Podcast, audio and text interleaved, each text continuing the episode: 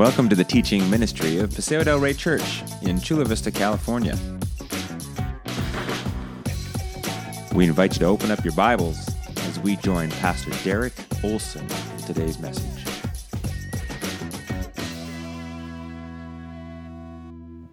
How are we doing? Good. Hey, I want you to react to something. Get an initial gut reaction to something. If I came up here this morning and I said, I'm up here this morning to boast, how does that make you feel? Negative? Positive? Thumbs up? Thumbs down? Uh, what if I tell you that sometime today you're going to hear a person of influence do of some boasting? Who, do, who comes to mind? Wait, don't answer that. That was a rhetorical question. But we're going to see a person of influence uh, who is boasting today. And, and despite, I think, our initial reactions, sometimes thinking of boasting as negative, let's see what God's word has to say. Grab your Bibles and open, if you would, to uh, Galatians chapter 6, verse 1. The last chapter in our study of Galatians, Galatians chapter 6, verse 1. If you uh, don't have your own Bible with you, you're welcome to the one underneath the seat in front of you there, and you can turn to page 1171, is where you'll find uh, the book of Galatians in our Bible, page 1171. And again, we're going to start in a few moments at chapter 6, verse 1. And while you get there, let me pray for us. Father God, we put ourselves before you this morning. God, I pray that that would be a daily occurrence for me and for my friends here. Father, would you draw us to you? Would you uh, bring us to your feet. God, would we grow as we grow in you? Would we increase in the way that we seek you in everything and submit to you in everything? And Father, we thank you for your word that's here in our Bibles for us to hear from you. Would you open our hearts and our minds and our ears to hear what you have for us this morning? In Jesus' name, amen. So, we're actually this morning going to be finishing our series. Uh, studying the book of the Bible called Galatians. Uh, we've called our series A Gospel Saturated Life. We're studying through this book called Galatians. It's a letter written by a leader in the early church, the Apostle Paul, to a group of Christians in a place called Galatia. And we're calling this Gospel Saturated Life because this is our desire.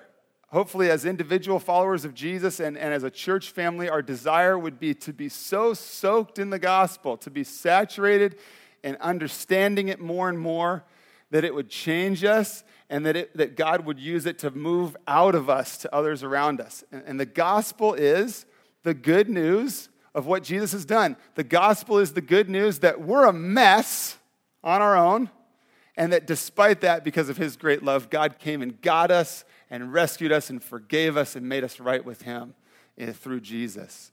So we want to be so saturated with the gospel that it's that we're, that we're increasingly understanding it, that we realize our right place with God because of it, and that because of, if, we, if it would really be good news to us, then we would, we would have no choice. We would want so much for those around us to hear about that good news uh, from God through us.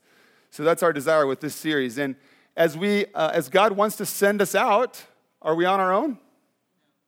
Now, just last week, if you were here, as we studied Galatians chapter 5, that uh, Fred taught us through Galatians 5, and it included a couple verses like that we can walk by who?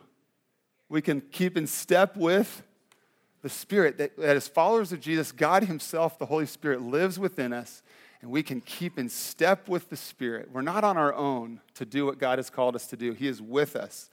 And um, so this is what we're going to be doing today is we're going to be looking at our passage here in chapter 6 to see what does a spirit-filled life look like? What are a couple things that would be true of our lives if we're keeping in step with the Spirit? So, uh, let's grab Bibles. Hope you got it open already. Keep your finger there all throughout our time together because we're going to read some verses together and then talk about them and read some verses, etc. So keep it open and, and keep your finger in the Bible there. Let's start with verse 1. Brothers and sisters, if someone is caught in a sin, you who live by the Spirit should restore that person gently. But watch yourselves, or you also may be tempted. Carry each other's burdens, and in this way you will fulfill the law of Christ. If anyone thinks they are something when they are not, they deceive themselves. Each one should test their own actions, and then they can take pride in themselves alone without comparing themselves to someone else, for each one should carry his own load. The first thing we're going to look at this morning really is, is especially in verse 1, and that's that as followers of Jesus, as we keep in step with the Spirit, we will restore. We will look to restore others. If you're a note taking type, that's your first fill in the blank there. Keeping in step with the Spirit, we as followers of Jesus will restore. What, is it, what does it mean to restore? It means to help our, our fellow Christian get back on track, to set them straight. When they've gone away from what God wants for their life, we want to be used by God to restore them, to bring them back. So look with me again at verse 1, and, and you give me some answers. Who does verse 1 say needs to be restored? Sinner. Someone caught in sin, right? Which, by the way, would be all of us from time to time, rebellion in rebellion against God, going against His best purposes and plans for our life, uh, coming short of, of what He calls us to do. And we need to restore someone who is caught in sin. Who should restore them? Who does the verse say we sh- should go to them and restore them? Okay, yeah, all of us. Someone said, those who are walking in the Spirit is what the passage we just read. Some of your Bible translations say those who are spiritual, which kind of is, throws us off a little bit because that sounds like that's some elite class of Christians that I can only go restore my brother if I'm a spiritual person.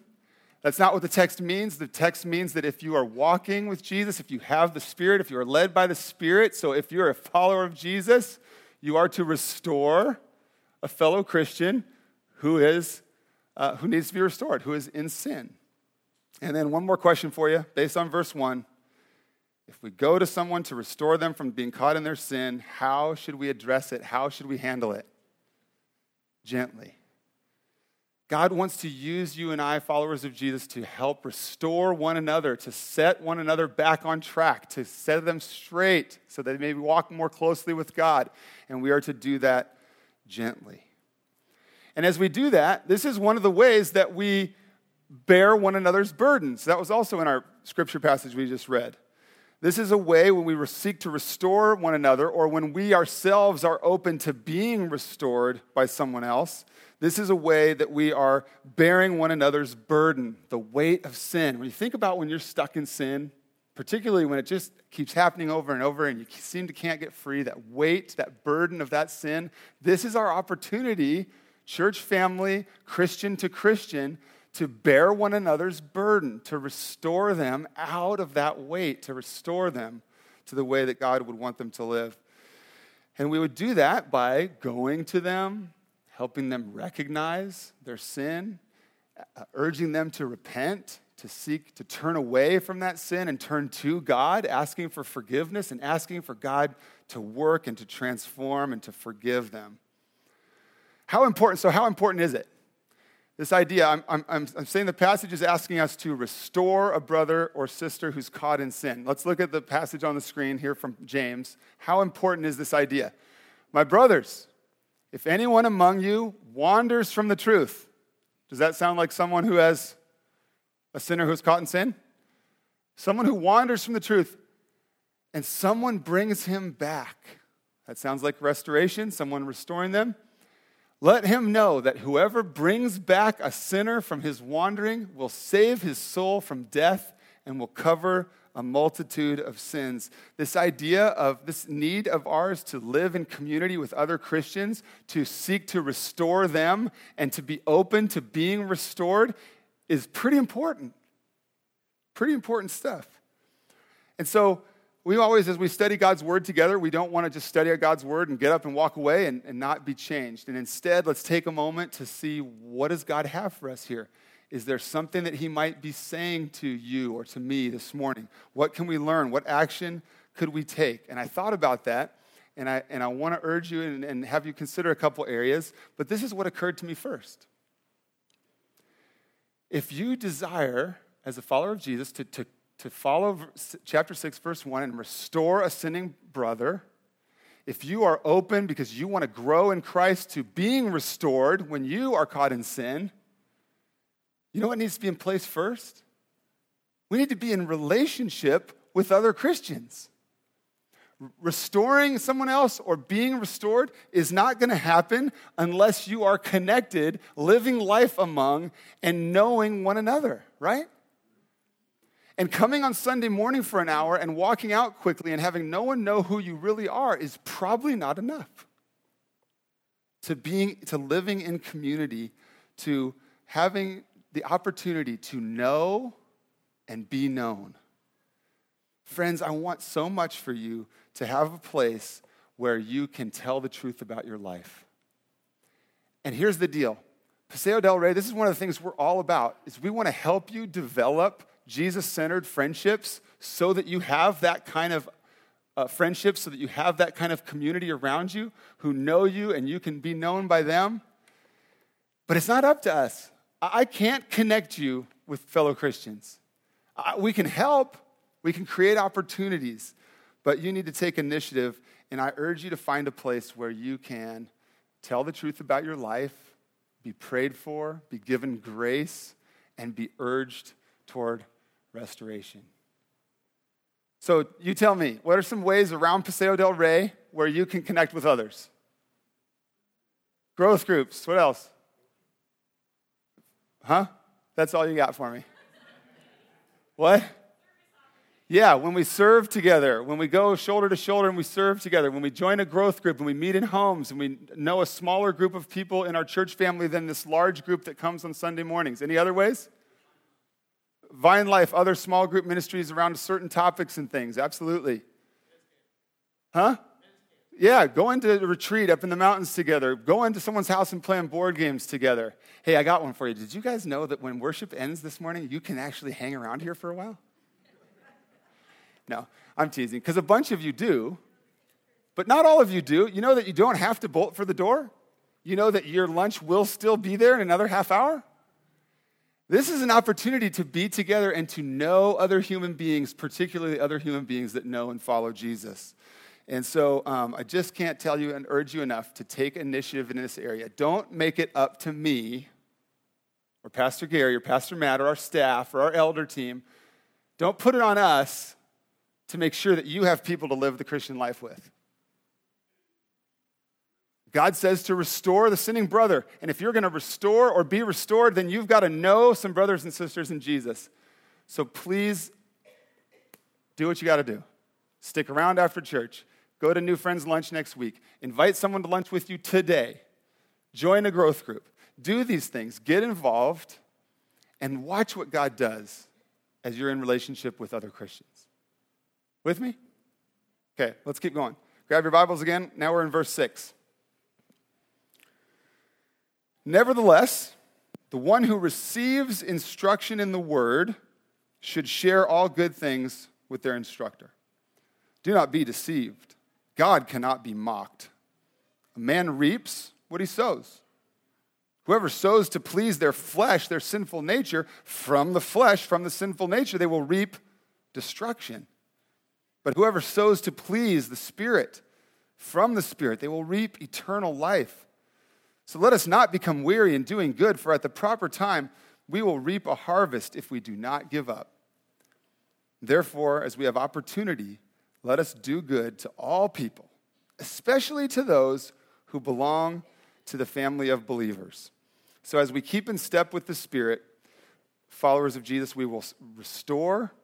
And now, in this next part of the passage, we see we will share. As followers of Jesus, as we keep in step with the Spirit, one thing that the Spirit will do in our lives is we, He will help us to share all that we have and all that we are. And in this, and in, and in particular, this passage is specific, instructing us in verse 6 to provide financial support for those who teach us from God's word. And we saw in the last verse there, verse 10, to, that we are to do good to our church family, to serve and to love and do good to those uh, in our church family. And again, why? This is, this is mutual burden bearing. This is caring for one another. This is making this is uh, filling in one another's needs. This is taking weight off of one another. And because we reap what we sow, what we share and who we share with is important. And God's word in this particular passage has some instruction for us about who we share our resources with. And uh, you, you might think, um, oh man, is this awkward for Derek? Is he got to be up there talking about how he should get paid? It could be. And for a while, I think a lot of, I think, I think many pastors struggle to teach these passages from the Bible. But you know what allows me to? Jesus talked about money an awful lot. And when Jesus talks about money, his examples are, are, are helping us to determine our commitment to him and our trust in him in every area of life. So if Jesus has a lot to say about money, then I want to teach you what the Bible says about our money because I want you to walk closely with Jesus and trusting him in every area of your life. Are you with me?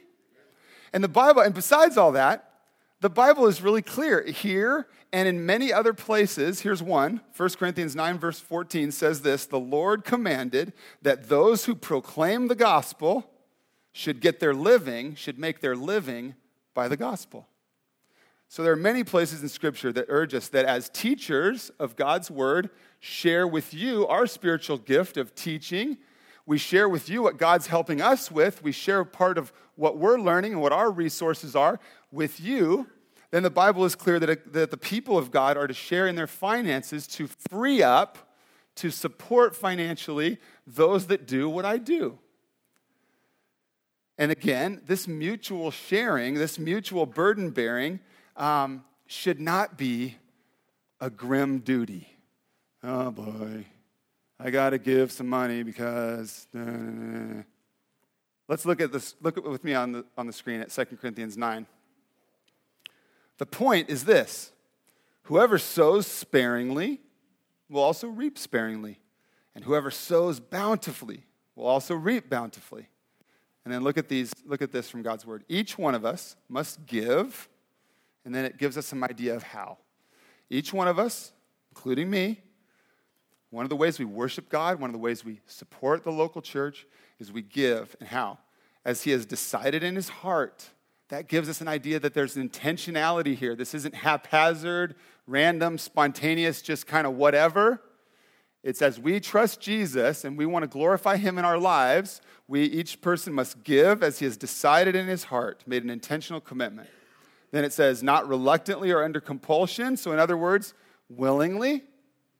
When we pass the offering plate, this is not, you're not under compulsion. No one is staring at you, no one is, is keeping track. This is something that we do because we love God, and one of the ways we give back to all that He has given us is we willingly give of what He has given us. And then look at that last part of that verse on the screen. For God loves a cheerful giver. So if you have to give and, and, and it's kind of a grim duty or a guilt trip or a reluctant deal, that's not what God's looking for. Don't give. Give when God is so at work in your life and you're so thankful for the good news and you know that everything you have is from Him and you just want to be a blessing to others the way He has blessed you, then give intentionally, willingly, cheerfully, generously, sacrificially. You'll, know, you'll notice around here, you may notice already, we don't teach tithing. You've heard the word tithing a lot, eh, perhaps, if you've been around church before. And it's not that that's a bad thing per se. It's in the Old Testament. There's certainly a reason we should learn about what tithing means. We feel it's primarily an Old Testament principle where you give a percentage of your money, a certain percentage. But you know, if you really want to follow the Old Testament uh, in every detail, you'd be giving 23% of your income, not 10. But we don't teach tithing. Everybody went, whew. What we teach is follow Jesus, be changed by his work in your life, and as you follow him, and as he changes you, and as he moves your heart, then you can give cheerfully, sacrificially, generously, etc. You with me? Um, so when we pass the offering trays, this isn't payment for service. It's not you got some gas in your car, so you pay. It's not you got some milk, so you pay. It's not you got some Jesus and some Bible this morning, so you pay. It's not that. It's not payment for services. When we pass the t- tray in a, few, a little bit later, it's not a tip jar. It's not dependent on how well you think I did. I don't care how well you think I did. I'm just doing up here what God wants me to do. And then, and then we respond and worship through music and through our prayers and through our gifts because of what God has done. Uh, this sharing, this mutual burden bearing, you know what? It's evidence of the fruit of the Spirit. We studied last week the fruit of the Spirit. As the Spirit works in our lives, we'll increasingly demonstrate these things love, joy, peace, patience, kindness, gentleness, self control, etc. Remember this? I think an indicator of kindness is your giving. And as, um, as the passage assures us about this sowing and reaping idea, it assures the Galatians, and that should be a, a, a, a good feeling to us too, that as that, that good results will come of our kind actions. When we are kind and we are obeying God, then there are good results as we sow what we reap. So, when again, what's an action step? Well, it's pretty straightforward. If God is moving in your life in this way, and, and this is an area of growth for you, the action step, the opportunity you have to put this into action is pretty straightforward. You know, Pastor Gary was up here a few weeks ago giving you an update, just a, just a, a, a numbers update of our current financial picture. And while the numbers of you that attend on Sunday morning have stayed remarkably consistent for a long time, we are running behind on our, on our budget monthly and for this year. And so he gave you that update so that you'll be aware. You can know that the ministry, all that God's doing here at Paseo del Rey, all that God does in and through our church family is not supported by money from the government or money from the lottery. All that God is doing in our community and in the ends of the earth, in Mexico and in Belize and in Rwanda, is because of your generosity. And so it would just be a great opportunity as we study God's word, word this morning to ask yourselves Am I trusting God in every area of life? Am I trusting God in the area of my finances? All right, back to the, back to the Bible, verse 11. See what large letters I use as I write to you with my own hand? this is Paul's way of kind of going, hey, it's really me. You know, the rest of this letter might be written down by my scribe, but look now, look at these large letters. I'm, look, it's me writing to you. And here's what I want you to know. Verse 12 Those who want to impress people by means of the flesh are trying to compel you to be circumcised. The only reason they do this is to avoid being persecuted for the cross of Christ. Even those who are circumcised keep the law, yet they want you to be circumcised so that they can boast about your circumcision in the flesh. Now, we've been studying through Galatians for many weeks, and I don't want we've covered this a little bit, but just to recap, what's, t- what's going on here is Paul is reminding them that these false teachers have come to their area, and these false teachers are trying to add to Jesus. They're trying to say that Jesus himself is not enough to be saved. That, okay, it's great that you're following Jesus, but you got to also do this stuff in order to please God, in order for him to save you. And that's wrong. Okay? So the false teachers are trying to compel these non Jewish people to do Jewish stuff and look Jewish. And we don't necessarily relate to that, but we do relate to peer pressure and trying to look like other people and do what other people do just to. But you know what? All that matters in regards to our salvation is Jesus. So, this message is, is we see it throughout Galatians. And let me continue here. Your finger's still in the text there. Verse 14. May I never boast except in the cross of our Lord Jesus Christ, through which the world has been crucified to me and I to the world. Neither circumcision or uncircumcision means anything. What counts is the new creation.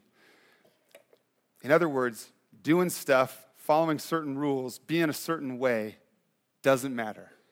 What matters is the new creation. And this message has run throughout the letter to the Galatians. And the message of this letter, the message we've been hammering in and studying together from God's word the past many weeks, is the gospel.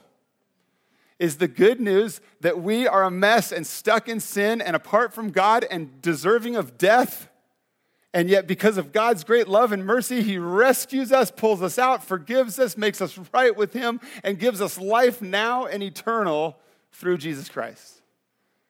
That's the good news that we've been getting in Galatians. And that it's not about what I do, It's not about my efforts or trying harder or being a good person. But Galatians, this letter that Paul's writing to the Galatians, has over and over shown us that it's not about what we do, that it's all about what Jesus has already done on the cross. And, and the way that that sounds here in our few verses here is may I never boast except in the cross of our Lord Jesus Christ.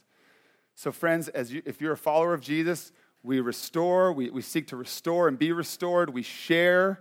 And this is saying to us in these last few verses, as we keep in step with the Spirit, we will boast. And it sounds weird to us sometimes because we have a negative connotation for the word boast. And we should, because if you look up boast in the dictionary, it actually says that it's excessive, excessive talking and pride about who? About oneself. That's how we normally associate boasting. And so Paul writes, May I never boast except. Because we go, wait, wait, I'm supposed to boast? Isn't that a bad thing? Isn't that prideful? Isn't it selfish to boast? But he makes it clear yeah, don't boast except in the cross of Jesus Christ. Paul boasted in the cross because of what the cross had accomplished in his life. And friends, if you're, if you're here this morning and you're a follower of Jesus, our salvation was accomplished at the cross. That sounds like something to boast in to me. So, why boast in the cross? Isn't that an instrument of death? Isn't that a torture device? That sounds like a weird thing to boast in. But for Paul, the cross was not something to escape or to forget about or to deny ever happened to Paul, as he writes this letter, the cross is the object of his boasting because instead of boasting that it comes from selfish pride and self centeredness and boasting about my capabilities and all that I can do and what I can do to rescue myself, instead, Paul says, boast in the cross because it represents Jesus and all that he's done. Jesus, the God man who the God, the fully God, fully man, Jesus, the God man, Son of God, who came, lived a perfect life that we're not capable of, died the death that we deserve to pay the penalty for our sin, and then was raised to life. That sounds like something to boast in. So, keeping in step with the Spirit, we will boast we will proclaim. We will let people know what the cross means for me and for them. And you know what's good about boasting in the cross? When we boast in the cross, we can't simultaneously boast in ourselves.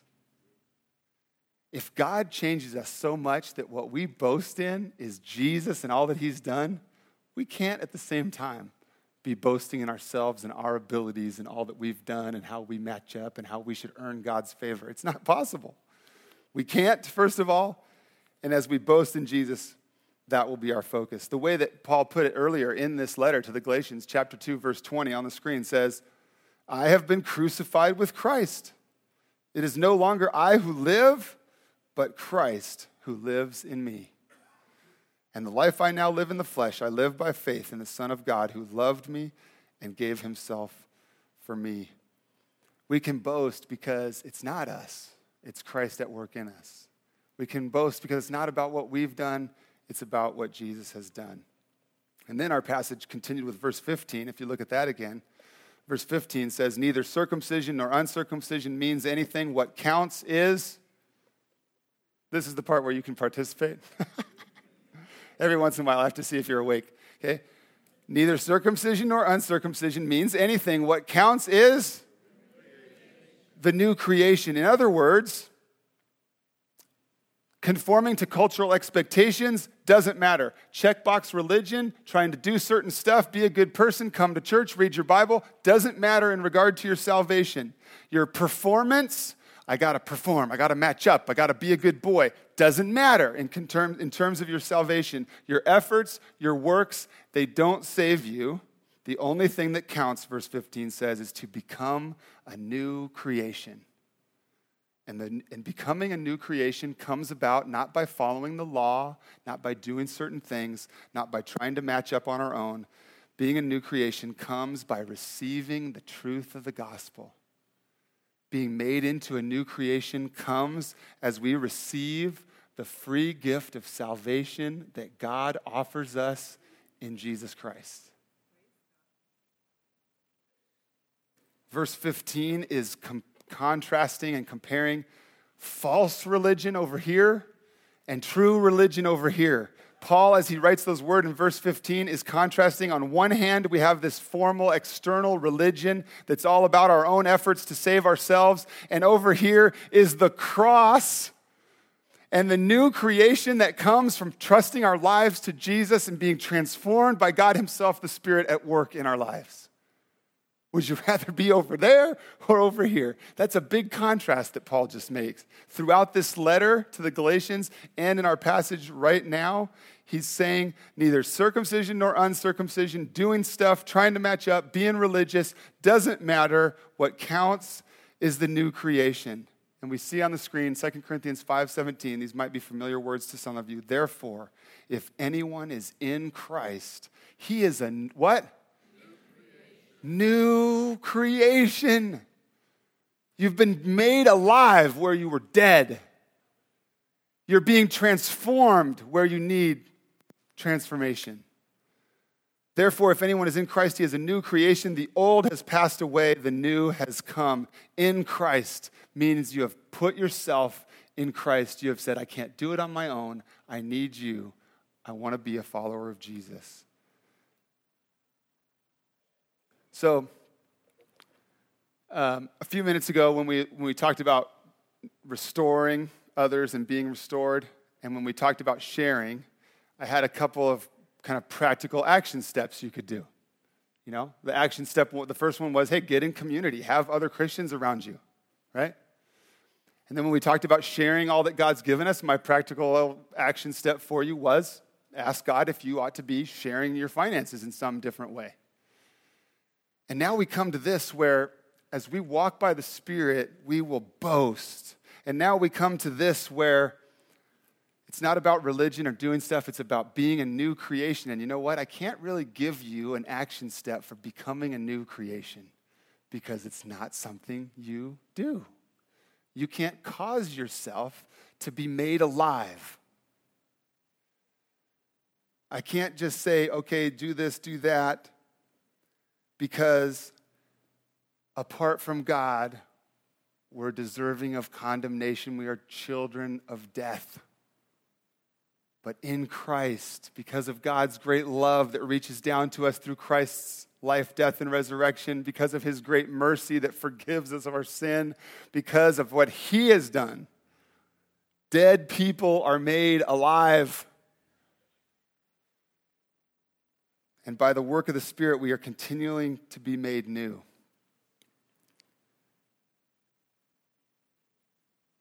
So maybe there is an action step. Submit your life to Jesus.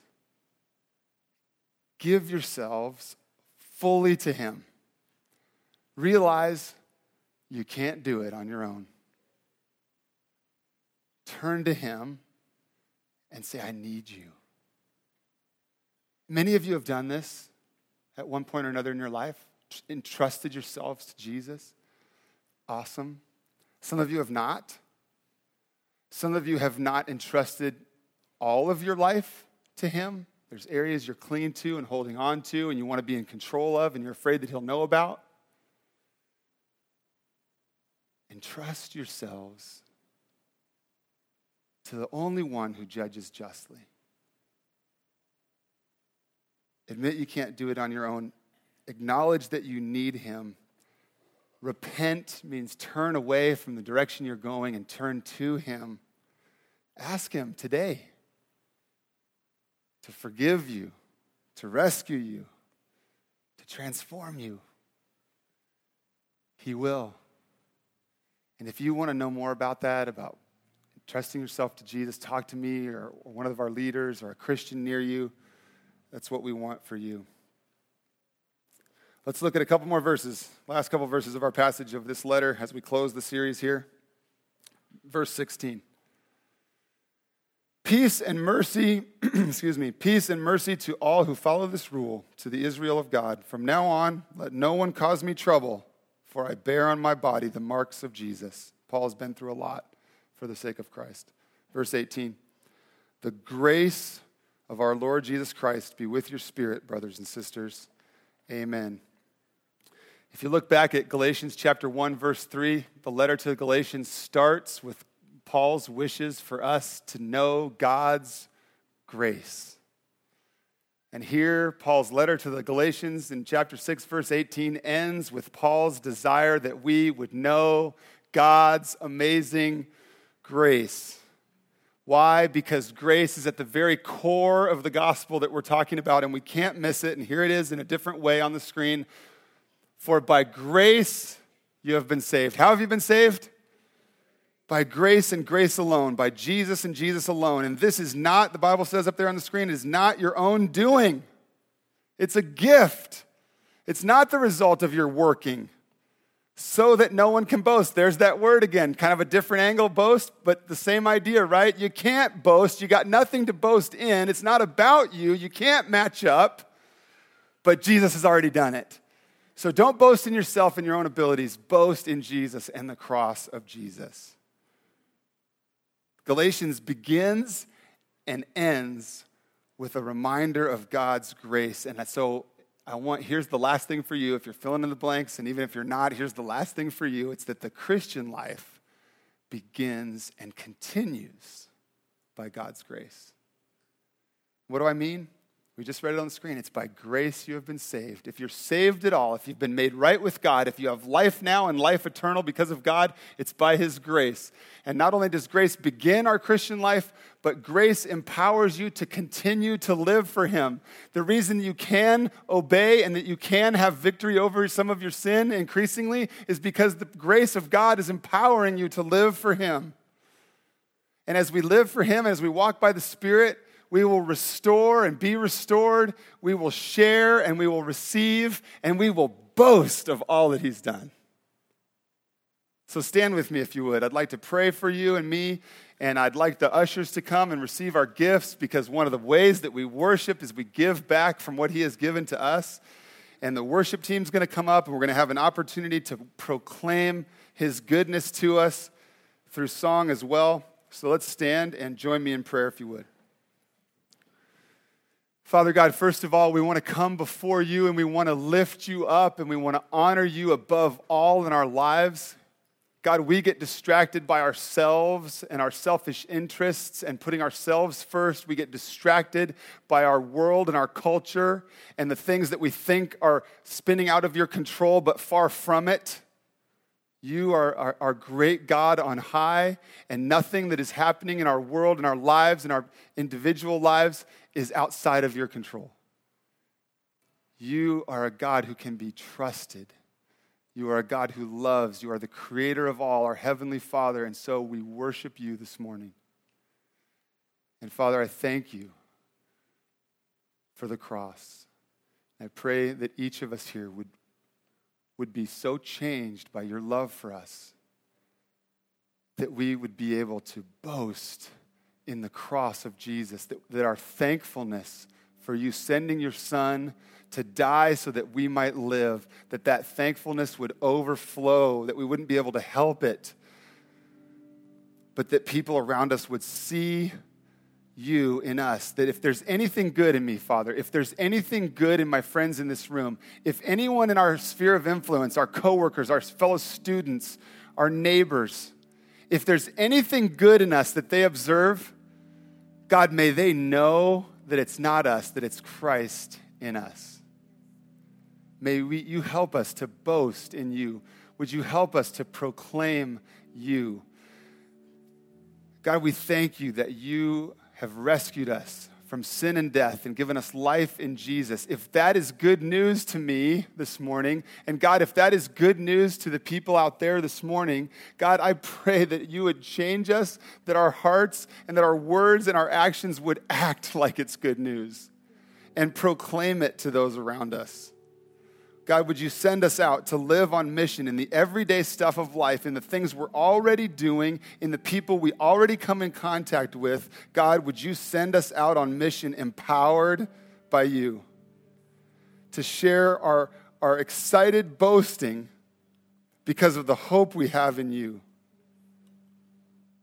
We pray this in Jesus' name. Amen.